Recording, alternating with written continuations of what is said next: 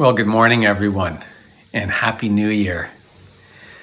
I'm grateful once again for all of the people who collaborated on this service this morning. Uh, the music has been used with permission from Conrad Grebel University College Chapel Choir. Uh, Thomas Reimer picked out the pieces. And Marianne Coleman is playing the prelude and postlude, and it will actually be the last time she plays here at Rockway for quite some time. In February, she's moving to Hesperus Village, a retirement community in Vaughan, Ontario, just north of Toronto, uh, developed in the spirit and style of Rudolf Steiner, who was the pioneer of Waldorf education. Uh, here at Rockway, musicians and speakers have generally collaborated very well together. But uh, something we probably shouldn't take for granted because it's not always the case. I've heard stories uh, from some other churches, and they're not pretty. Like the church, for example, um, where the first hint of trouble surfaced after the preacher's, preacher's sermon, which was called Dedicating Ourselves to Outreach, uh, when the choir director chose a response, We shall not be moved. Well, assuming this was just a coincidence, the preacher just put it out of mind. However, on the following Sunday, Stewardship Sunday, he preached on the need to give. And he was shocked when the choir followed with the anthem, Jesus paid it all. Well, by this time, people had a sense that something was going on. And so attendance was a bit larger the following week for the pastor's sermon, which he entitled The Sin of, Go- uh, Sin of Gossip. And would you believe it? For a hymn of response, the choir director chose, I love to tell the story. well, by now the pastor was getting riled up. And at the following service, he said that unless something changes soon on the music committee, he might be considering a resignation. Well, the entire congregation gasped when immediately following the announcement, the choir followed with a special number. Why not tonight? And so no one was completely surprised on the following Sunday when the pastor did, in fact, resign, explaining that Jesus had spoken to him in prayer. Jesus was, in fact, leading him to another congregation. Well, the choir director could not resist. Please stand, he said. Turn to number 628. What a friend we have in Jesus. well, I, I couldn't resist uh, this little bit of humor uh, for the first sermon of the new year because it's 2022 and it's off to a wobbly start. Like a runner, runner responding to the crack of the starting gun dashing out of, dashing forward with a sharp pebble in his shoe. It's kind of like what it's like this year. The microscopic coronavirus continues to hobble and humble us, even with all our tools and technologies.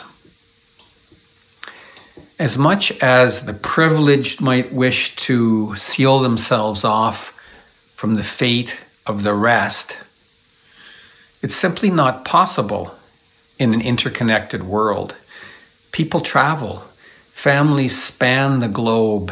You just can't lock everything down tightly enough to keep the Omicron variant from spreading. I suppose the one possible, uh, the one positive lesson we're being taught in all of this is that we are one human family living in one interconnected biosphere, breathing the same air.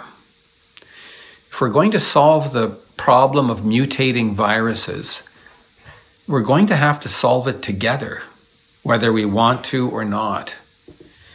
Just as we're going to have to solve the problem of a warming climate together or not at all. This is an epiphany of sorts. Epiphany meaning revelation or manifestation. Epiphany being the theme uh, for this Sunday. The text for this morning show us that we do not all see the same way. Something happens, something becomes visible, and some of us see it one way, and some of us see it another way. What we see depends upon how we see. King Herod, for example, his vision is a function of how he sees a function of his psyche, his perspective, affected by his place in society, his attitude, his training, upbringing, which is the case for all of us. He hears about this new baby being born in Bethlehem and, and the messianic rumors. And what does Herod see? He sees a threat. But it's just a baby, for goodness sake, whose parents are poor but Herod the king sees the newborn child as a threat. How Herod sees determines what Herod sees. He sees through the lens of politics and security issues. You know, when you're at the top, you always have to be watching your back. I think Matthew's intention is to make the whole thing seem a bit humorous, which, which it is. The big, powerful king intimidated by the itty bitty baby. Now, this account from the Gospel of Matthew is most likely a literary device and not actual history. Uh, the first century historian Josephus chronicles Herod's reign, and there's no mention at all of a slaughter of uh, infants. Nevertheless, the mindset of Herod, as Matthew portrays it here, is most likely correct. Herod the Great, Josephus tells us, toward the end of his life became quite paranoid. Josephus says he was so concerned that no one would mourn his death that he actually commanded a large group of distinguished men to come to Jericho where he was and he gave the order that all these men should be killed at the same time as Herod's own impending natural death, so that there would be a great outpouring of grief, as Herod was desiring. Apparently, his son Archelaus and his sister Salome would not go along with this plan.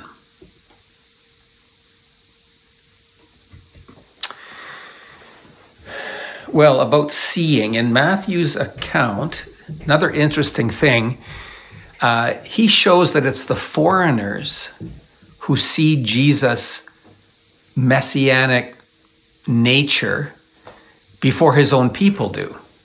Foreigners pictured here as wise ones from the East. Now, Matthew, of course, is writing long after Jesus' death and is wanting to communicate the meaning of the whole Jesus event. He's most likely writing after the fall of Jerusalem in AD 70, at a time of great tension between messianic Christian Jewish communities and the newly developing Jewish synagogues after the fall of the temple. Many of his compatriots, his fellow Jews, did not see Jesus as the Messiah. And Matthew is struggling with this. He shows in his birth narratives how it was not the local Jews, but the foreigners from the East who perceived Jesus' identity. This issue of seeing is also central in the writings of Paul, and particularly the texts uh, from Ephesians this morning. In former generations, this mystery was not made known to humankind. But now it has been made known, revealed. There's been a great epiphany. And Paul says that new people have come to the light. New people have seen, not only wise ones from the East, but Gentiles, the non Jewish neighbors here in our own lands. These Gentiles have seen the light of Christ and have become fellow heirs, members of the same body, sharers in the promise of Christ through the gospel. The light has dawned, Paul says, for those with eyes to see. He goes on to say in this text that it's the role of the church, the job of the community to amplify this epiphany. It's the work of the Christian community to make it visible for the world. It is through the church, he says, that the wisdom of God might now be made known to the rulers and to the authorities in the high places. This is quite, quite a calling, quite a statement. He wants the church to witness to the world, to rulers and to the, to the authorities, to people like King Herod in positions of power. The church is called to be a conduit for the wisdom of God, a demonstration of it, an example of it. And what exactly is this wisdom of God that we're talking about, or that Paul's talking about? Well, it's connected to the birth of the infant in Bethlehem. The wisdom is about vulnerable presence, vulnerability. It's about the vulnerable way that Jesus lived in his life, the path of peace that he chose, in contradistinction to the path of Herod, to that insecurity, that need to protect, that power to destroy.